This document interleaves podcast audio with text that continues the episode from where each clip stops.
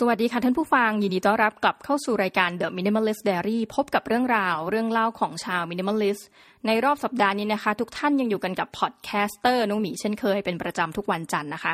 วันนี้เป็นหนึ่งในวันที่เราจะพาทุกท่านไปเที่ยวเหมือนเดิมนะคะแล้วก็ไปพบกับเรื่องราวของคนจากประเทศสิงคโปร์ค่ะ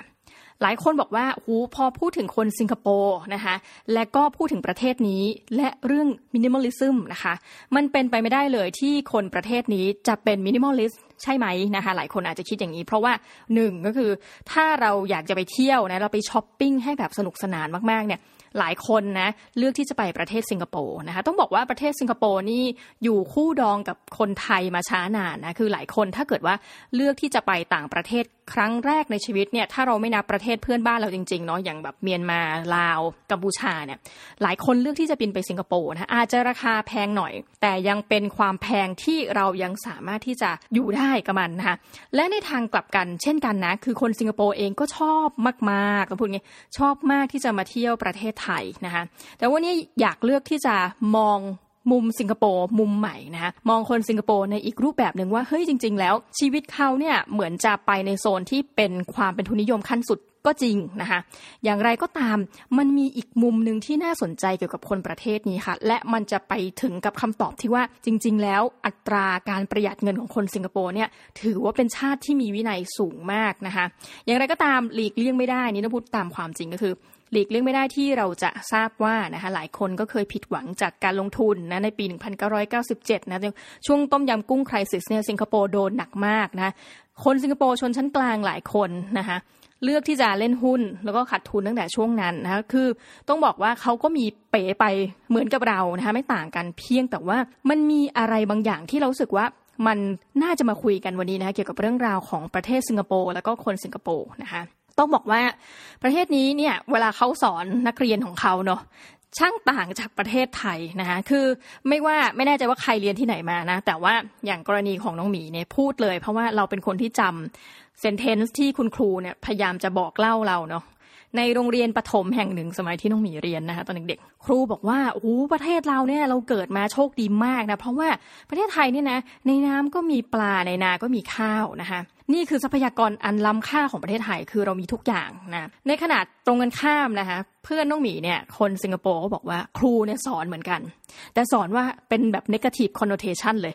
ประเทศเราไม่มีอะไรเลยนะคะ น้ำเรายังไม่มีเลยเป็นของตัวเองต้องซื้อจากมาเลเซียนะในสมัยนั้นประเด็นก็คือว่าสิ่งเดียวที่เรามีก็คือทรัพยากรมนุษย์อันล้ำค่านะคะดังนั้นคุณคือสิ่งที่มีคุณค่าแก่รัฐบาลสิงคโปร์และประเทศชาติโอ้โหพอพูดอย่างนี้ปุ๊บนะคะ สิ่งหนึ่งที่ต้องบอกว่านี่ ประเด็นอย่างหนึ่งนะ ส่วนตัวของผู้จัดรายการเป็นคน crazy เกี่ยวกับคนประเทศนี้มากนะ ชอบเรื่องราวของคนประเทศสิงคโปร์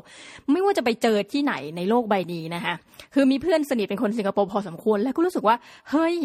ทุกคนที่เราเจออะเจ๋งหมดเลย แม้กระทั่งคนที่เราแรนดอมนะไปเจอที่อังกฤษอย่างเงี้ยนะเป็นเพื่อนมหาวิทยาลัยเดียวกันนะคะตอนที่เขาเรียนจบไปกินข้าวด้วยกันคุยไปคุยมายังแบบ เออเขาก็บอกเฮ้ยเขาก็ไม่รู้เลยเหมือนกัน แต่เขาจบได้เป็นที่หนึ่งของรุ่นอะไรอย่างเงี้ยนะก็คือ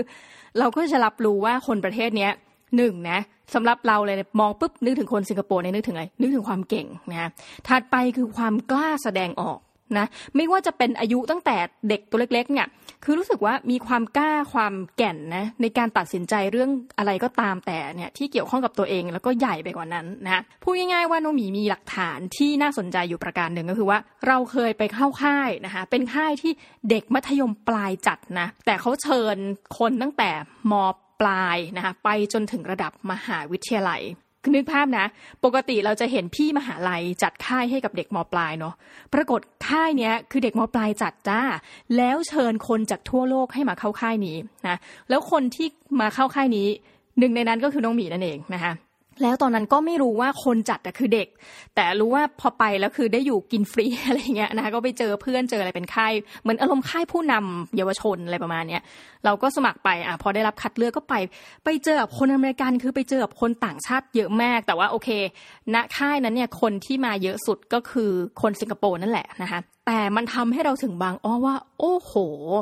ตอนนั้นที่โนมีไปเนี่ยนะไปร่วมค่ายกับเขาเนี่ยคือเราอยู่ปีสี่ละ ก็คือแก่งากแล้ในค่ายพูดตามตรง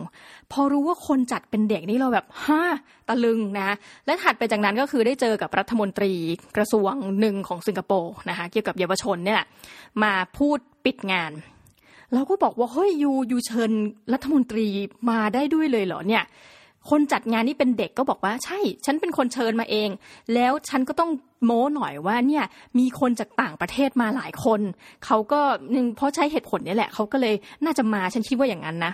คือมันไม่ได้อยู่ที่ว่ารัฐมนตรีมาหรือไม่มานะ แต่มันอยู่ที่ว่าโหเด็กมปลายทุกท่าน จัดงานได้สเกลณขนาดนี้นะคะแล้วมันไม่ทำให้เรารู้สึกเลยนะว่าเด็กพวกนี้คือต้องมีปีสี่เนาะเบสิคลี่ก็คือห่างจากเด็กพวกนี้ประมาณสักสี่ถึงเจ็ดปีไปแล้วอะ่ะ ไม่รู้สึกเลยว่าเขาเด็กกว่าเราอะแต่รู้สึกว่าเหมือนเพื่อนกันนะเราก็ถามถึงความฝันต่างๆของเขาเนี่ย เพราะว่าบางคนเนี่ยก็จะมาจากโรงเรียนที่เก่งมากนะคะสิงคโปร์นี่เรารู้สึกว่ามันเป็นทั้งบวกและลบนะก็คือว่าถ้าใครเป็นอย่างศัพท์เพื่อนน้องหมีเขาบอกว่าเป็น late bloomer นะคะก็เหมือนเก่งช้าคือเพื่อนคนอื่นก็เก่งไปก่อนเนี่ยพอเป็น late bloomer เนี่ยคือคุณอาจจะได้เข้าโรงเรียนที่ไม่ได้มีชื่อเสียงเมื่อเทียบกับ เพื่อนคนอื่นๆที่แบบว่าเป็น early one อะไรประมาณเนี้ยนะคะคือแต่โรงเรียนมันก็มี ranking เนาะสมัยนั้นค่ายนั้นนะทำให้น้องหมีรู้ว่ามีสองโรงเรียนที่ดังมากนะคะก็คืออะไรนะราฟเฟิลนะคะ ราฟเฟิลอันนึงแล้วก็อีกอันคือ Hwa Chong นะคะแต่ประเด็นคือ Hwa Chong เนี่ยเขาก็จะแซวๆว่าไม่เป็นอันดับสองนะราฟเฟิลเนี่ยน่าจะเป็นอันดับหนึ่งแล้วก็สิ่งที่น่าสนใจคือณขณะที่เราไปเข้าค่ายทำให้เรารู้จักว่า โอ้จริง ๆ ด้วยนะรัฐบาลสิงคโปร์เขาให้ทุนกับคนเอเชียตะวันออกเฉียงใต้นะเยอะมากเราเจอเพื่อนจากอินโดนะคะเพื่อนจากมาเลเซีย มาเรียนต่อที่สิงคโปร์โดยทุนรัฐบาลสิงคโปร์เป็นผู้ให้นะคะแม้กระทั่งเราเจอคนที่มาจากประเทศจีนก็มีนะ ซึ่งอันนี้ไม่แน่ใจว่าเเธออาจจะมีเชื้อสายเป็นแบบมาเลเซียนไชนีสอะไรก็ว่าไปนะคะ แล้วก็มานั่งนึกได้ว่าเออตอนที่น้องหมีเรียนอยู่โรงเรียนแห่งหนึ่งนะในประเทศไทยตอนที่เราเรียนมัธยมเนี่ย มันจะมีระบบพี่รหัสน้องรหัสนิดๆหน่อยๆนะคะไม่ได้มีอะไรเยอะมากแต่ว่าพี่รหัสของตัวเองอะ่ะจำได้ว่าเขาได้ทุนรัฐบาลสิงคโปร์เหมือนกันนะคะไปเรียนต่อ เราก็มานั่งนึกถึงกรณีนี้ กลายเป็นว่าคนเหล่านี้ที่เป็นเหมือนกับสิงคโปร์พยายามหาครีมของประเทศเพื่อนบ้านเนี่ยเอาให้ทุนมาเรียนต่อ และส่วนใหญ่ก็จะต่อที่มหาวิทยาลัยอย่าง NUS นะ National University of Singapore หรือนันยางอะไรก็ว่าไปเนาะแต่ว่าส่วนใหญ่เห็นเข้า NUS เนี่ยแล้วจบมาส่วนหนึ่งเลยก็เลือกที่จะไม่กลับประเทศตัวเองนะคือทุนนี้มันก็ไม่ได้เชิงว่าจะผูกมัดอะไรเนาะพอไม่กลับประเทศตัวเองก็หางานทำในสิงคโปร์เขาก็ถือว่าเป็นแรงงานชั้นเยี่ยมนะคะเพราะว่าหนึ่งคือเป็นเหมือนกับตัวท็อปอยู่แล้วอะของแต่ละประเทศเนาะแล้วก็มาทำงานให้เขานะส่วนหนึ่งก็ เมื่อทำไปสักพักก็คงแล้วแต่บางคนก็ไปเรียนต่อนะบางคนก็เลือกที่จะกลับประเทศตัวเอง คือน้องมีสามารถในกรณีนี้เราพูดได้ เพราะว่าเรามีญาตินะคือเป็นเหมือนกับพี่สะพ้ยเนี่ย ได้ทุนรัฐบาลสิงคโปร์นะไปเรียน แล้วเขาก็จะมีความคิดบางอย่างนะเหมือนกับคนสิงคโปร์นะคะซึ่งตรงนี้แหละมันทำให้รู้สึกว่าเออน่าสนใจนะคะ ประเด็นคืออย่างที่พูดไปแล้วคนสิงคโปร์นี่ในความรู้สึกเราโอ้โหเก่งเนาะแต่ว่าอีกอันหนึ่งที่มันน่าสนใจมากๆ คือ คนประเทศเนี้ย ถ้าเกิดพูดกลางๆเราก็น่าจะพอเดากันได้ว่า ฐานเงินเดือนเขาสูงนะคะเงินเดือนเริ่มต้นเนี่ยอะอย่างของกรณีญี่ปุ่นเนี่ยถ้าเกิดว่าแรกเริ่มเข้าไปทำเป็นข้าราชการหรืออะไรแบบนี้เนาะก็จะอยู่ที่ประมาณ 70,000 บาท กรณีของสิงคโปร์เงินเดือนเริ่มต้นนะคะอูแต่นี่คุยกับเพื่อนนานมากแล้วนะก็คือราว 50,000 บาท แต่ว่านะคะคนสิงคโปร์เนี่ยอันนี้มันมีสถิติด้วยนะคะ จากแบงค์เราไปหาข้อมูลมานะคะ เว็บไซต์ dbs.com.sg นะเวลาแบบเหมือนเว็บของประเทศเขาเนาะ .sg เนี่ยบอกว่านะคะโดยเฉลี่ยแล้วเนี่ยนะคะคนสิงคโปร์นะคะในแบบเหมือนชนชั้นกลางทั่วไปเนี่ยเซฟเงินเนี่ย55%นะคะต่อครัวเรือนนะคือเหมือนครัวเรือนเนี่ยมีรายได้เท่าไหร่เนี่ยจะ save เงินราว 55%ซึ่งปรากฏว่าตรงกับที่เพื่อนสนิทของน้องหมีบอกนะขอเอ่ยชื่อแล้วกันคือคุณอิสตินานะคะหรือเอสตินาเอสตินาตาเนี่ย เป็นเพื่อนที่เจอที่อังกฤษนะคะแล้วเธอก็เป็นคนที่โชว์ความเก่งความพยายามเราอายุห่างกันนะแต่ว่าเหมือนเพื่อนกันเพราะอายุสมองน้องหมีคงเท่ากับเขาอะนะคะหรืออาจจะน้อยกว่าเยอะอะเอลซิน่าก็เป็นคนที่เรียนเก่งนะคะคือ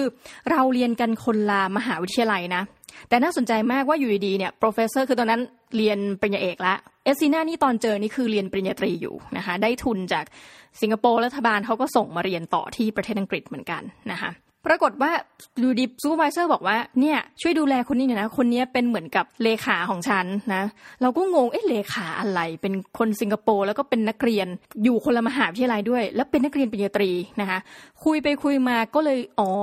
เอสจีน่าบอกว่านี่เป็นเรื่องปกติมากเลย คนสิงคโปร์เนี่ยอย่างเพื่อนฉันเนี่ยอยู่ในบ้านเดียวกันเนี่ยเรียนอยู่ที่มหาวิทยาลัยเนี้ยก็ไปแบบคล้ายๆ inbox หา supervisor หา professor จากที่ต่างๆเนี่ย ไม่จำเป็นว่าต้องอยู่มหาลัยเดียวกันกับตัวเองนะ ไปขอช่วยงาน เพราะอยากเรียนรู้นะงานด้านพวก academic ทั้งหลาย เนี่ยฉันน่ะสนใจคือเอสซีนาเนี่ยเขาสนใจเรื่องเกี่ยวกับประเทศไทย เออ แปลกไหมเขาก็เลยไม่รู้ทำไงเขาเคยเรียนภาษาไทยนะ ตอนนี้เขาอยู่ที่ NUS แต่เผอิญเขาได้ทุนทำให้เขาต้องหยุดการเรียนที่ National University of Singapore เนี่ยไปแล้วก็ มาเรียนต่อที่อังกฤษ เท่ากับว่าเขาจะแก่กว่าเพื่อนรุ่นเดียวกันสักราวสองปีนะคะเขาบอกเออเขาก็เหมือนพอไม่ได้เรียนภาษาไทยแล้วอะมหาลัยที่เขาอยู่ก็ไม่ได้มีคอร์สภาษาไทยเขาก็แบบยังสนใจที่อยากจะเรียนรู้อะไรเพิ่มเติมนะคะก็นึกไงไม่รู้ลอง search หาคนที่ทำเรื่องที่พอจะรู้เรื่องเกี่ยวกับเมืองไทยบ้าง ก็ไปเจอ professor ของน้องหมีนี่แหละเขาก็เลยอีเมลไปหา แล้วก็ได้ทำงานร่วมกันนะ professor ก็นึกไงไม่รู้ อยากจับเราให้มาเป็นเพื่อนกัน เพื่อนต่างวัยนะคะซึ่งการได้รู้จักกับเอซีนาในชีวิตนี้นะมันทำให้เรารู้สึกว่า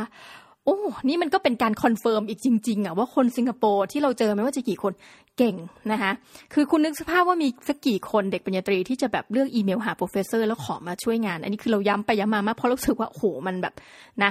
แล้ว ปรากฏว่าข้อดีหลังจากนั้นนะคะเอซีน่านี่จบปริญญาโทคือได้ทุนทั้งตรีทั้งโทนะปริญญาโทเนี่ยเธอเรียนที่ออกซฟอร์ดนะคะก็เป็นเรียนด้านเดิมของเธอก็คือเรียนต่อเนื่องกันนี่แหละ แต่ประเด็นที่น่าสนใจคือว่าสุดท้ายแล้วอะคนที่ไม่เกี่ยวข้องเลยอย่าง professor ของน้องหมีเนี่ยนะเป็นคนเขียน recommendation ให้กับเอสซีนาคือผลจากการที่เธอช่วยงานเออท้ายสุดเนอะเราก็ว่าเออจนได้นะ แล้วเอสซีน่าก็รู้สึกว่า คือเขาเนี่ย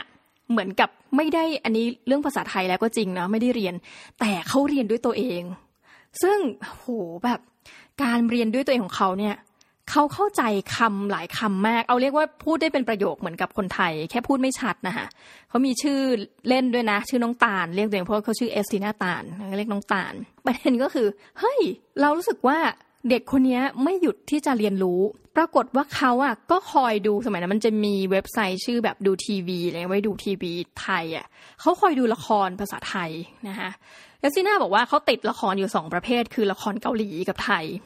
แล้วเพื่อนเขาจะรู้เลยว่าเมื่อไหร่ก็ตามที่เขาร้องไห้ หรือแบบทำท่าเศร้าเนี่ย คือเขาดูละครเกาหลีอยู่ แต่เมื่อไรก็ตามที่เขาตลกแบบฮ่าฮ่าโหดเลาะเขาบอกดูละครไทยเฮ้ยเราถามว่าเออคนสิงคโปร์อะเวลาเธอมองละครไทย เธอมองว่ายังไงนะคะเขาบอกสิงสิงคโปร์นี่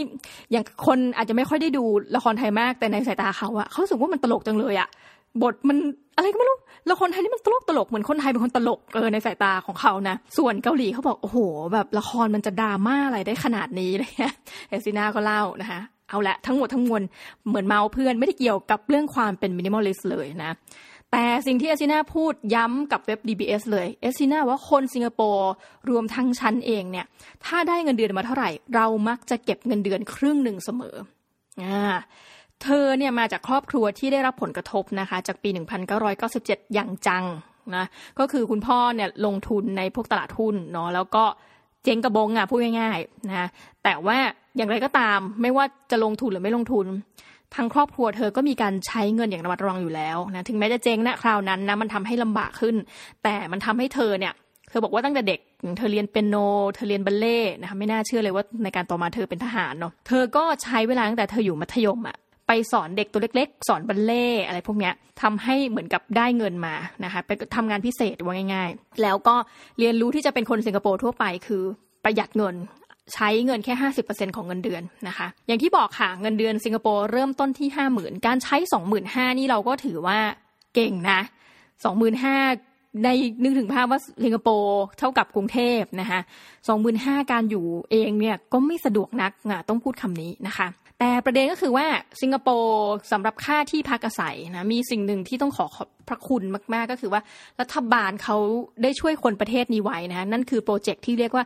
HDB Flat นะคะหรือว่า Housing and Development Board นะคะคือคนสิงคโปร์จำนวนมากเนี่ยอยู่ใน HDB Flat เวลาถ้าพูดว่าเฮ้ยเราจะวัดสเกลว่าใครบ้านมีฐานะหรือไม่ ถ้าคุณเนี่ยยังอยู่ HDB flat เนี่ยเท่ากับว่าคุณอาจจะเป็นคนที่ เป็นชนชั้นกลางจริงๆอะแต่ถ้าคุณมีคอนโดของตัวเองเนี่ยโอ้โหแบบคนก็จะแบบว้าวอะไรเงี้ยนะคะคือน้องหมีเคยเดินทางเข้าไปยัง HDB flat นะเราน่าจะเคยเล่าไปสักตอนหนึ่งของ The Minimalist Diary นะแต่ขอมาอีกทีหนึ่งเพื่อนเนี่ยอยู่กันสามพี่น้องนะคะมีคุณพ่อคุณแม่มีพี่เลี้ยงด้วยนะคะก็เท่ากับห้าคนเนาะปรากฏว่าบ้านอะมีอยู่ห้องน้ำหนึ่งห้อง นี่คือ HDB flat นะ ห้องนอนอีกสามห้อง แต่ไม่ถึงเหมือนกับสองห้องครึ่ง อีกครึ่งห้องนั้นอะ ให้พี่เลี้ยงอยู่อาศัยไปนะคะอีกห้องก็เป็นห้องพ่อกับแม่ และสามพี่น้องซึ่งตอนที่เราไปเจอเพื่อนคนนี้นะชื่อเจิ้นยี่นะคะเจิ้นยี่เนี่ยต้องนอนกับพี่สาวของเธอนะคะและก็น้องชาย แต่ปรากฏว่าเพราะเป็นน้องชายนี่คือก็แอบเห็นความแบบไม่เท่าเทียมกันทางเพศนิดนึง เพราะเป็นน้องชายน้องชายเลยได้นอนบนเตียง ในขณะที่เธอกับพี่สาวนอนพื้นอู้เราก็รู้สึกว่าแบบเนี่ยคือ HDB flat นะคะ ของเจิ้นยี่ที่เคยไปดู แล้วพื้นที่มันก็คับแคบและณขณะที่อยู่เนี่ย เราก็จะได้ยินเสียงเพื่อนบ้านอะเพราะว่ามันก็คือมันคือแฟลตนะพูดง่ายๆนะคะลูกมีก็เดินทางไปยังแฟลตของบ้านเพื่อนอีกคนหนึ่งอันนี้ใหญ่ขึ้นมาหน่อยนะคะแต่ว่าก็ไม่ต่างกันนะคือเราสามารถได้ยินเสียงเด็กบ้านแบบใกล้ที่อยู่ใกล้ๆกันหรืออะไรเงี้ย ปรากฏว่าพอเพื่อนเหล่านี้มานอนบ้านน้องหมีอะ คือเขารู้สึกฟินมากเขาบอกว่า เกิดมาเนี่ยเขาไม่เคยรู้สึกว่าเขานอนหลับได้ขนาดนี้มาก่อนนะเพื่อนผู้ชายบอกนะก็มานอนห้องน้องชายของน้องมีที่ไม่อยู่บ้านเนี่ยบอกโอ้โหฉันรู้สึกฉันหลับสบายสุดๆไปเลย ไม่เคย เพราะว่าปกติเนี่ยเขาก็ต้องแชร์ห้องนอนเหมือนกันกับน้องชายตัวเองนะนี่ก็คือลักษณะที่เรารู้สึกว่า โอ้จริง ๆ ก็อยู่กันอย่างลำบากถ้าเหมือนกับเขาคงไม่ได้มองว่าลำบากเพราะเขาเกิดมาในแบบนั้นเนาะหมายถึงว่า พื้นที่มันเล็กอะในสิงคโปร์ต้องเข้าใจอย่างประชากรเกือบราวหกล้านคนนะในพื้นที่ที่ขนาดไม่ได้ใหญ่มาก แต่ว่าพอมี HDB flat ซึ่งอันนี้ภาครัฐถือว่าช่วยแล้วนะคะ ก็คือให้ประชาชน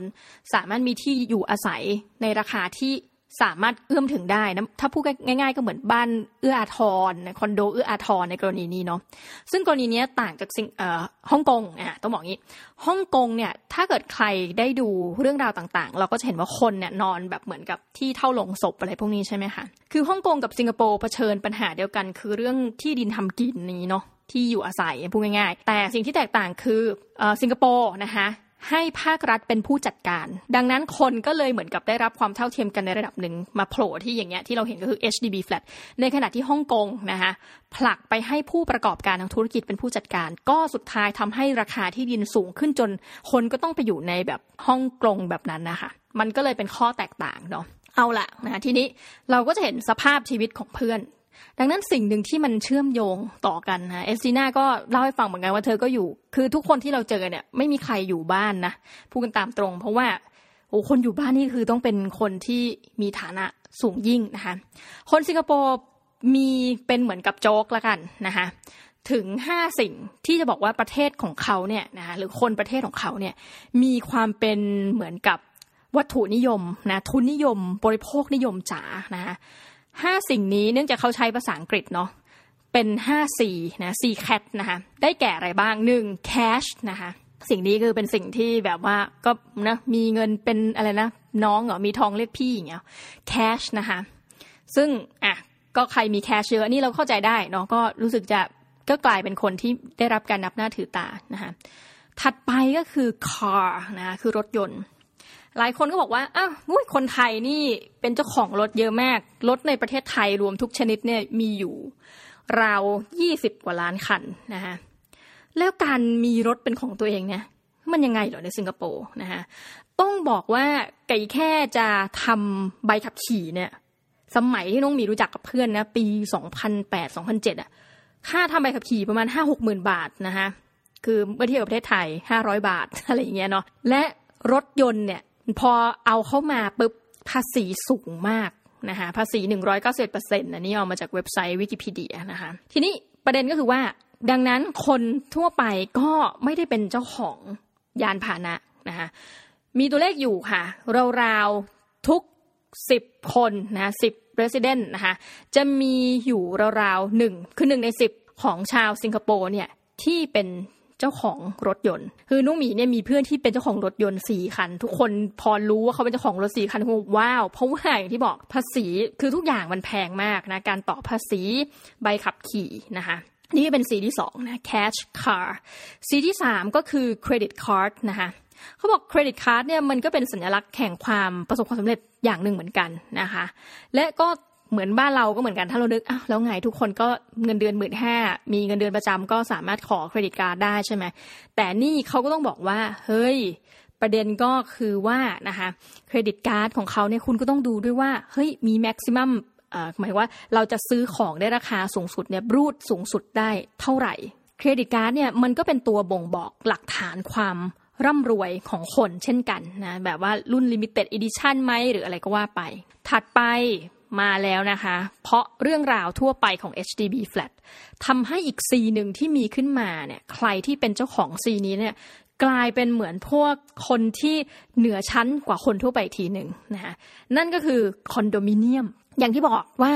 โอ้โห คนทั่วไปอาศัยอยู่ใน HDB flat ดังนั้นใครก็ตามที่อยู่ที่คอนโดมิเนียมนะ ซึ่งเป็น privately owned นะคะ เราเคยเดินไปพูดงี้ เคยเดินเล่นในสิงคโปร์นั้นในพื้นที่ของประเทศเขาเนี่ยที่ก็อาจจะไม่ได้ใหญ่มากจำได้ว่าเพื่อนชี้ขึ้นไปตรงตึกคอนโดสูงๆบอกว่าเนี่ย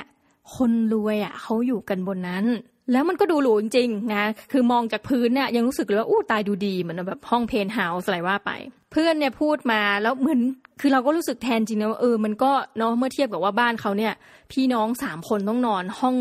เท่ารูหนูเลยนะ พูดอย่างนี้เลย ด้วยกันนะ คือมันคนละเรื่องเลยกับคอนโดที่มีเอกชนเป็นผู้รับเหมาสร้างนะ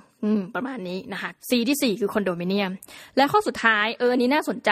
เพราะว่าเมืองไทยก็มีเหมือนกันไม่จริง ๆ แล้วเราก็คล้ายกันมากในหลายเรื่องนะยกเว้นกรณีที่คนสิงคโปร์เก็บเงินได้ 55%นะคะสุดท้ายคือ Country Club Country Club เนี่ยไม่ใช่ว่าทุกคนจะได้เข้าไปเป็นสมาชิกใช่ไหมคะมี Country Club อยู่ไม่กี่แห่งหรอกในสิงคโปร์นะคะ อ่ามีเช่นนะ พวกกอล์ฟคลับอะไรแบบเนี้ยนะคะ คนที่จะเป็นสมาชิกได้ไม่ใช่ว่าคุณจะมีเงินแล้วคุณเข้าไปเป็นสมาชิกได้ใช่ไหมคุณก็ต้องมีการแบบสมัครเข้าไปนะคะคุณดูมีเครดิตมากพอหรือเปล่าที่เขาจะ approve ในการให้คุณเป็นสมาชิก มันก็เหมือนเป็น privilege club ในแบบหนึ่งนะคะในกรณีประเทศไทยถ้าเปรียบเทียบแล้วกันนะมันก็คือแบบพวกโปโลคลับอะไรอย่างเงี้ยนะซึ่งอยู่ตรงข้ามกับโรงเรียน ประมาณโซนสาธิตปทุมวัน เยื้องไปทางแถวคณะอักษรจุฬาอะไรประมาณเนี้ยเนาะโปโลคลับเนี่ยอันนี้คือเราไม่ได้เป็นสมาชิกนะคะ แต่ว่าขอเมนชั่นถึงนิดนึงกรุณาอย่ามาทำอะไรเราเนาะเราขอพูดค่าแรกเข้าในสมัยที่นุ่มีเด็กก็คือหนึ่งแสนบาทใช่ไหมแล้วรายปีก็ต้องจ่ายอีกนะคะจ่ายแบบสมมติที่บ้านอยู่กันสี่คนอย่างเงี้ย เราก็ต้องจ่ายเป็นรายคนในสมัยที่นุ่มีเด็กๆรู้แค่ว่าแบบราวเดือนละสองพันต่อคนซึ่งมันก็เยอะแล้วนะ เหมือนบ้านมีสี่คนก็แบบเดือนละแปดพันใช่ไหม ค่าแรกเข้า และการที่จะเข้าเนี่ยไม่ใช่ว่าใครแบบมีตังยัดเงินเข้าไปเข้าได้ มันก็ต้องเหมือนกับการถูก recommendation มี recommendation มาจากสมาชิก หรือใครสักคนที่แบบ อะ อ่า โอเค คุณเข้าได้นะคะ แล้วจริง โปโลเนี่ยเขาก็คุณสามารถไปจองพื้นที่ใช่ไหมไม่ว่าจะทั้งไปตีแบตหรือว่าจัดงานในนั้นนะซึ่งก็เป็นนันเข้าใจได้สำหรับคนกรุงเทพมหานครว่าก็ไม่ใช่ทุกคนที่จะเคยเข้าไปยังโปโลคลับเหล่านี้นะคะแล้วก็มันก็เป็นสัญลักษณ์หนึ่งแหละที่จะบอกว่า โอ้ ตายแล้วคุณมาถึงอีกขั้นหนึ่งแล้วนะของการประสบความสำเร็จอะไรบางอย่างในชีวิตวงเล็บด้านเงินเงินทองทองนะคะ ดังนั้น 5C ที่คนสิงคโปร์เขาพูดกันคำๆแต่ไม่ขำนะก็คือที่พูดถึงสัญลักษณ์แห่งความสำเร็จทางด้านการเงินนะได้แก่ cash car credit card condominium และ country club เราก็ยังสนใจว่า เออ ถ้ามาพูดไอ้ห้า C ตรงเนี้ยเนาะมันก็ไม่ได้รู้สึกว่า เออแล้วเขาเป็น minimalist อย่างไร แต่พอไปบอกว่ามีห้าสิบห้าเปอร์เซ็นในการที่เก็บเงิน อะ เริ่ม minimalist ทีนี้เรามาดูคนในยุค millennial ดีกว่านะคะเขาวัดจากคนอายุเนาะโดยเฉพาะราว 25 ถึง 34 ปีก็คือเป็น first jobber เป็นต้นไปแล้วนะคะ ในการทำงานถามว่ามิเลเนียลของสิงคโปร์เนี่ยมีการเก็บเงินบ้างไหมอ่าไอที่พูดมาเมื่อกี้55%เนี่ยคือ ในพูดในนามของครัวเรือนนะคะเป็นค่ากลาง แต่ถ้าคนยุคใหม่ล่ะ คนยุคใหม่เนี่ยจะกลายเป็นพวกบูชา ลัทธิแบบบริโภคนิยมหรือเปล่านะคะปรากฏว่าก็ไม่นะอ่านี่เป็นข้อมูลจาก Business Insider สิงคโปร์นะคะมากกว่า 60%ของ millennial นะคะชาว millennial สิงคโปร์เนี่ยแต่ละเดือนนะคะเขาจะมีการ save เงินอย่างน้อย 20%ของเงินเดือนตัวเองนะคะและนอกจากนั้นก็คือว่า นอกจากเขาที่จะ save เงินแล้วเนี่ยเขายังคิดถึงการ save เพื่อเป็นเป้าประสงค์สำหรับตอนที่เขาเกษียณอายุด้วยนะคะคือไม่ได้แบบ save ไปเฉยๆเพื่อลงทุนอะไรสักอย่างอะไรเงี้ยแต่ว่าเซฟไปเพื่อเป้าประสงค์ระยะยาวนะคะ แต่ถามว่า เอ้ย แล้วคนสิงคโปร์แหมพอฟังแล้วมันดูดีเหลือเกิน แต่ว่าในความเป็นจริง มีคนจนไหมเนี่ยในสิงคโปร์แหมแน่นอน คือพูดอย่างนี้ปุ๊บยังไงก็มีนะคะมีหลายคนที่ยังปรับตัวไม่ได้ด้วยนะ ก็คืออาจจะมีคนจีนโอ้ถ้าเป็นแม่บ้านที่อายุเยอะๆนะหลายคนพูดภาษาอังกฤษไม่ได้ คือการที่พูดภาษาอังกฤษไม่ได้เนี่ย มันทำให้คุณไม่สามารถทำงานอะไรได้หลายอย่างมากเลยเนาะเรายังเจอนะคะ ช่วงที่นุ่มีไปสิงคโปร์นี่อาจจะแบบ เราไปหลายรอบหน่อยในชีวิตเนี้ยแต่ว่าหลายรอบที่ไปแล้วยังเจอคนที่ไม่สามารถสื่อสารภาษาอังกฤษได้ งานที่ทำก็จะเป็นงานแบบ labor work ทั้งสิ้นนะคะ และคนรุ่นนี้แหละก็จะเผชิญกับความยากลำบากในชีวิตนะหลายคนมันมีซีรีส์นะถ้าอยากดูเรื่องเกี่ยวกับสิงคโปร์ทั้งหมดให้ไปดูที่ช่อง CNA นะ CCAT นะแล้วก็ N นอนหนูอะ CNA CNA เขาเคยทำเป็นเหมือนกับสารคดีให้ดูเลยค่ะว่าคนจนสิงคโปร์เนี่ยอยู่ยังไง ปรากฏว่าอายุ 70 กว่า แล้วยังต้องมาทำงานแบบเหมือนหาเช้ากินค่ำจริงอะนะคะมาทำแบบพวกเอ่อฮอกเกอร์สิงคโปร์เนี่ยเขาจะมีเหมือนกับเป็นเหมือนโรงอาหารเนาะถ้าเราอยากไปซื้อของที่ราคาถูกนะอาหารแบบราคาไม่กี่เหรียญเนี่ยให้ไปที่ฮอกเกอร์เพลสนะซึ่งจะมีเป็นหลาย ๆ ร้าน ถ้าเปรียบเทียบกับเมืองไทยเนาะเราจะนึกถึงคำว่าศูนย์อาหารนะคะ อืมในกรณีนี้ ซึ่งก็ยังเห็นแบบเนี่ยคนสูงอายุก็ไปทำงานตามแบบพวก hawker station ทั้งหลายนะคะ แล้วก็มันก็ทำให้คิดเหมือนกันว่า เออ ในประเทศที่มันมีความคนก็รวยหลายคนใช่ไหมมันก็ยังมีความเหลื่อมล้ำให้เราเห็นอยู่นะคะ อย่างเคยไปดูงานของสิงคโปร์เหมือนกันนะคะ มีอยู่ที่หนึ่งก็เขาเอาคนที่พิการซ้ำซ้อนนะคะคือพิการตั้งแต่ระดับปกติแบบเหมือนพิการในระดับที่ดูแลตัวเองได้ไปจุดถึงขั้นแบบซ้ำซ้อนอย่างเช่นอะ คุณไปถือข้าว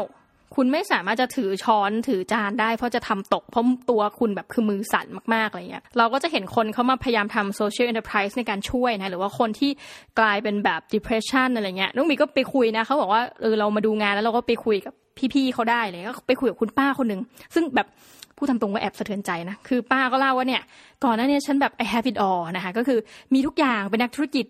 สาวคนหนึ่งนะคะจนวันหนึ่งความล่มสลายได้มาถึงเธอ แล้วเธอก็แบบเธอบอกเธอมีอาการ depression นะคะซึ่งตอนพูดอะเขาก็เหมือนว่าฉันเคยมีทุกอย่างเลย แต่ตอนเนี้ยก็เหมือนแบบหัวเราะในชะตาชีวิตตัวเองบอกฉันก็อยู่ที่เนี่ย ก็คือมาเทรนนะคะเหมือนเป็นแม่ครัวมาเทรนทำอาหาร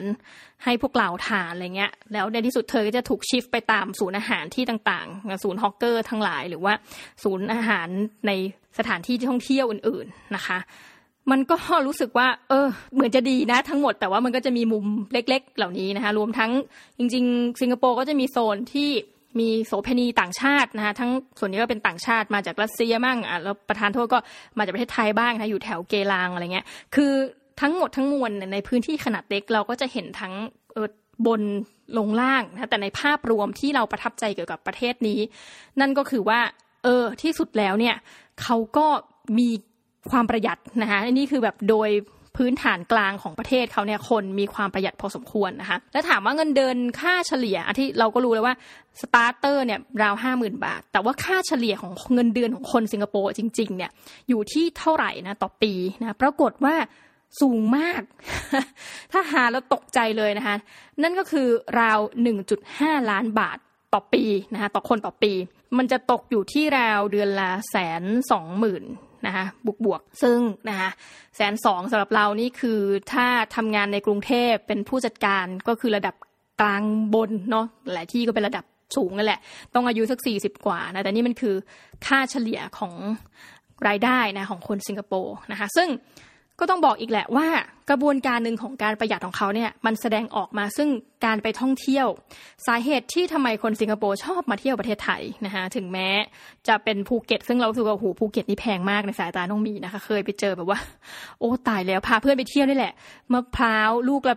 หกสิบถึงแปดสิบาทอะไรเงี้ยดิฉันตกใจนะคือ แต่ไม่รู้ว่าค่าเฉลี่ยมะพร้าวนี่เท่าไหร่แล้วนะในปัจจุบันก็คือเห็นราคาตกใจว่าลูกละแปดสิบโอ้ my god อะไรเงี้ยนะคะคือคนสิงคโปร์บอกว่าเนี่ยมันก็คือการประหยัดของเขาแหละคือเขาอยากคลายเครียด คนสิงคโปร์ส่วนหนึ่งโดยเฉพาะยุคเมลเลนเนียอยากจะเก็ตแต่แฮกนะคะก็คืออยากจะออกจากประเทศนี่แหละไปเที่ยว แต่ในใจคืออยากออก แต่ก็ยังอยากประหยัดไม่รู้ทำไงดีนะนั่นก็คือการมาประเทศไทยก็เป็นการรู้สึกว่าเป็นทัวร์แบบ ปงชึ่งแล้วสำหรับเขาคือทัวร์ในราคาถูกไทยเนี่ยเดินทางมาเองได้นะมาช้อปปิ้งไปเที่ยวทะเล ในราคาที่ไปแล้วกลับเขารู้สึกว่า เออ มันก็ยังเหมือนการท่องเที่ยว และได้ประหยัดเงินไปด้วยในตัวนะคะ และข้อดีของคนสิงคโปร์อีกอย่างนะคะ ถ้าเขาไปเรียนต่อที่ต่างประเทศอย่างโซนยุโรป และอื่นๆ ทุกที่ในโลกเอางี้แล้วกัน หนึ่งในสิ่งที่ทรงอิทธิพลที่สุดของสิงคโปร์ถ้าคุณได้มันมา ซึ่งเป็นอะไรที่เจ๋งมาก นั่นก็คือพาสปอร์ตใช่ไหมถ้าคุณถือพาสปอร์ตของสิงคโปร์เนี่ยคุณไปได้คือเพื่อนพูดอย่างนี้เลย ว่าเฮ้ยในชีวิตเขาเนี่ยนะเอสตีนาเพื่อนน้องหมีบอกว่าเขาไม่เคยแทบจำจำไม่ได้เลยว่ามีประเทศไหนแล้วที่เขาต้องขอวีซ่าก่อนมานะขนาดนี้นะคะ ในขณะที่พอ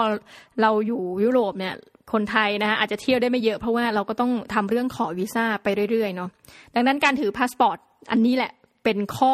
เด่นที่สุดมากๆนะข้อหนึ่งของชาวสิงคโปร์เรียนนะคะ สิงคโปร์เนี่ยเวลาเขาจะเรียกตัวเองมีเป็นภาษามาเลยนะ อย่างเราประเทศเขาที่ชื่อฝรั่งก็คือสิงคโปร์เฉยๆใช่ไหม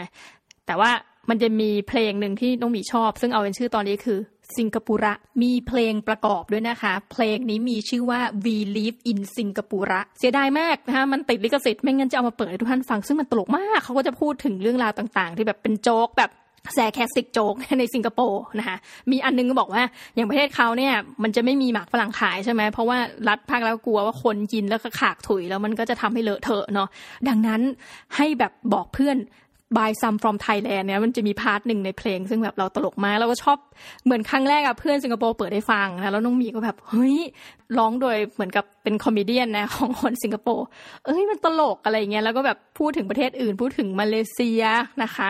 แล้วก็แซวเรื่อง HDB flat เออ ก็เอามาทำได้เนอะเป็นอะไรแบบนี้นะคะเอาละวันนี้เนี่ยพูดถึงว่าเรามีบทเรียนอะไรจากสิงคโปร์นะบทเรียนหนึ่งก็คือว่า เออ เขารู้จักใช้เงินอะ ไม่รู้ทำไมเหมือนกันว่าการที่พอฟังแล้วเฮ้ยตั้งแต่เริ่มต้นของการทำงาน แม้กระทั่งคนยุค millennial เพื่อนที่เราเจอก็พูดเหมือนกันว่า เขาก็มีเป้าประสงค์ในการ save เงินราว 50%ของเงินเดือน จะใช้อย่างไรก็ตามแต่เนี่ยจะใช้แค่กึ่งหนึ่งแล้วเก็บไว้ และไอ้กึ่งหนึ่งที่ว่าเนี่ยมันก็รวมถึงค่ามาเที่ยวประเทศไทยด้วยนะคะซึ่งเอออันนี้มันน่าสนใจและอีกประการคือเนื่องด้วยพื้นที่ของเขาเล็กมากนะคะ การที่อยู่ HDB flat ก็ดี หรือการที่อยู่คอนโด ทั้งหมดทั้งมวลมันยังเป็นพื้นที่ขนาดน้อย ชอบมากเพื่อนน้องหมีมาเที่ยวประเทศไทย เธอพูดเลยว่า เธอไม่ซื้ออะไรเลยเราสมัยนั้นยังไม่ได้เป็น minimalist มาก เราก็แบบเฮ้ยซื้อเดี๋ยวฉันซื้อให้แบบโชว์นะโชว์เหนือว่าเดี๋ยวฉันซื้อให้ของฝากประเทศไทยมันอย่างงั้นอย่างนี้พัดเพิดอะไรอย่างว่าไป เพื่อนบอกว่าฉันมาเนี่ยฉันต้องคิดนะว่าฉันจะซื้ออะไร เหตุผลเพราะว่าบ้านฉันนะพื้นที่น้อย ดังนั้นการซื้อมาเนี่ยมันเป็นการเปลืองพื้นที่ แล้วสุดท้ายเธอก็บอกว่างั้นเธอไม่ซื้ออะไรดีกว่านะคะก็แค่มาเที่ยวมาดูประสบการณ์ เต็มอิ่มแล้วโอเค กลับไปทำงานต่อในสิงคโปร์ดังนั้นการพื้นที่น้อยเนี่ยมันเหมือนจะเป็นข้อเสียแต่กลายเป็นข้อดีทำให้เขาเนี่ยเป็น minimalist อย่างพี่สะใภ้ของน้องหมีเนี่ยที่เคยแบบว่าไปเรียนที่สิงคโปร์นานๆเนี่ยเธอบอกว่าติดนิสัยบางอย่างมาจากสิงคโปร์นะคือของในห้องในปัจจุบันเน่ยเป็นคนมีหนึ่งเสื้อผ้าน้อย ของน้อยน้อยกว่าผู้หญิงทั่วไปมาก แม้กระทั่งการแต่งน้องแต่งหน้าอะไรเงี้ยปกติคือถ้าอยู่บ้านนี่ก็ไม่แต่งหน้าเลยนะคะ เออ น่าสนใจ หรือแม้กระทั่งเด็กไทยที่ไปเรียนที่สิงคโปร์คนอื่นๆ เขาบอกว่าเขาเป็นคนมีวินัยมาก มีน้องคนหนึ่งเจอที่อังกฤษเนี่ยเรียนปริญญาตรี แต่ว่าตอนที่เขาอยู่มัธยมเขาเรียนสิงคโปร์แต่เด็กพ่อเขาสั่งให้ไปเนาะเขาบอก เอ้ย ตอนที่อยู่ที่หอพักเนี่ยเขาต้องอ่านหนังสือตลอดแล้วถามเอ้าทำไมมันผิดวิสัยเด็กเนาะที่แบบชอบไปเที่ยวเท่าไหร่เขาบอกไม่อะตอนที่อยู่เนี่ยที่พ่อส่งไปเรียนเนี่ยมันก็อยู่หอ แล้วจะมีคนคอยมาเปิดประตู เพื่อเช็คว่าผมนั่งอ่านหนังสืออยู่หรือเปล่า เขาจะมีเวลาให้ทำกันบ้านและบวกอ่านหนังสือ ซึ่งคุณจะต้องทำตามนั้นจริง ๆ กลายเป็นว่าผมมาได้นิสัยนี้มาจากตอนที่ผมอยู่สิงคโปร์ดังนั้นพอผมมาเรียนต่อที่อังกฤษที่เราไปเจอกันเนาะผมก็ยังติดนิสัยนี้เออคือไม่ว่าคุณจะเหมือนเรานึกเนื้อถ้าแบบเราอยู่เฉยๆเนี่ยมันวินัยเราก็ไม่เกิดอะแต่ถ้าคุณถูกเทรนแบบนั้นตั้งแต่เด็กนะ จนชินอะ กลายว่าพอเขามาเรียนต่อนะคะในระดับปริญญาตรีแล้วก็โทด้วยนะที่อังกฤษเนี่ยคือเขาก็ได้เกรดดีมาก เพราะว่าวินัยเหล่านั้นนะมันอยู่กับเขาอยู่แล้ว คือเหมือนกับจะอะไรก็ตามแต่จะไปเที่ยวจะไปทำชมรมกิจกรรมนู่นนี่สุดท้ายตอนกลางคืนกลับมานั่งกับที่รู้หน้าที่อ่านหนังสือเออซึ่งนี่เป็นอีกหนึ่งในสิ่งที่เราประทับใจมากๆนะเกี่ยวกับความเป็น ชาวสิงคโปร์เรียนนะคะ ดังนั้นวันนี้อาจจะพูดในเชิงบวกเสียเยอะนะแต่เราก็พยายามจะสอดแทรกว่าจริง ๆ ก็มีคนที่ลำบากเหมือนกันนะแล้วมันโอ้โหจริง ๆ ถ้าปัญหาเขาก็เยอะนะคือเรื่องราวของการที่มีอย่างคนอินเดียเข้ามาทำงานอย่างเงี้ยแล้วก็มันจะมีเรื่องราวตอบเนื่องไปเพราะว่าประเทศเขาก็มิกซ์โดยหลายชาติเหมือนกัน และมันเคยมีการร้องเรียนเรื่องการปฏิบัติตัวอย่างไม่เท่าเทียมกันของคนที่หลากสีผิว แต่ว่าวันนี้ก็ไม่ได้มาพูดประเด็นนั้น เรามาพูดถึงความเป็น minimalist เนาะดังนั้นถ้าเกิดว่า comment อะไรอยากจะพูดอะไรเกี่ยวกับประเทศนี้นะ comment ไม่ได้เลยนะคือต้องบอกว่าน้องหมีเนี่ย bias สุดๆเพราะเราแบบเป็นพวก pro ประเทศนี้นะเพื่อนเราหลายคนนะไปในคนไทยไม่ชอบนะบอกว่าเหมือนกับพอไปแล้วคนที่นั่นดูเครียดเกินไปแบบทำงานจริงจังแต่เรารู้สึกว่าถ้าเราแบบ in your shoes นะของคนสิงคโปร์คือเขาถูก train มาแบบเนี้ยดังนั้นมันตอบได้หรือไม่ได้หรอกว่าเขา enjoy กับชีวิตเขาไหมแต่ว่าเขาชินมากกว่าใช้คำนี้แล้วกันนะในขณะที่น้องหมีก็ชินในความชิลของเราเหมือนกันนะคะ ตัวน้องหมีเองนะโอเคค่ะสำหรับวันนี้ถ้าเกิดใครมี comment นะย้ำอีกทีก็คือ สามารถเขียนเข้ามาได้จะผ่านระบบไหนก็ตามแต่คือเรามีช่องทางทุกอย่างแม้กระทั่ง YouTube นะในขณะปัจจุบัน เราก็ขอขอบคุณทุกท่านมากเลยที่อยู่กันจนจบรายการ ซีรีส์นี้ยังไม่จบนะคะเรายังเหลือประเทศญี่ปุ่นที่เราต้องพาทุกท่านไปเที่ยวโอ้โหความเป็นมินิมอลมินิมอลลิสของชาตินี้รีบพูดเร้นรัวนะคะมันขนาดไหนเมื่อเรามาพูดถึงญี่ปุ่นนะคะ แล้วก็คอมเมนต์มาได้ถ้าคุณเราเชื่อว่าคนไทยหลายคนอยู่สิงคโปร์มานานทำงานที่สิงคโปร์เพราะมันมีศูนย์อะไรเยอะแยะอยู่นั่นเต็มไปหมดนะคะไม่ว่าจะเป็น Facebook Netflix เล่ามาได้นะคะแลกเปลี่ยนกันเพราะว่าเราก็มองจากมุมอีกฝั่งหนึ่งนะคะสำหรับนี้ต้องขอขอบคุณมากค่ะและเจอกันในรอบสัปดาห์หน้าลาก่อนนะคะ สวัสดีค่ะ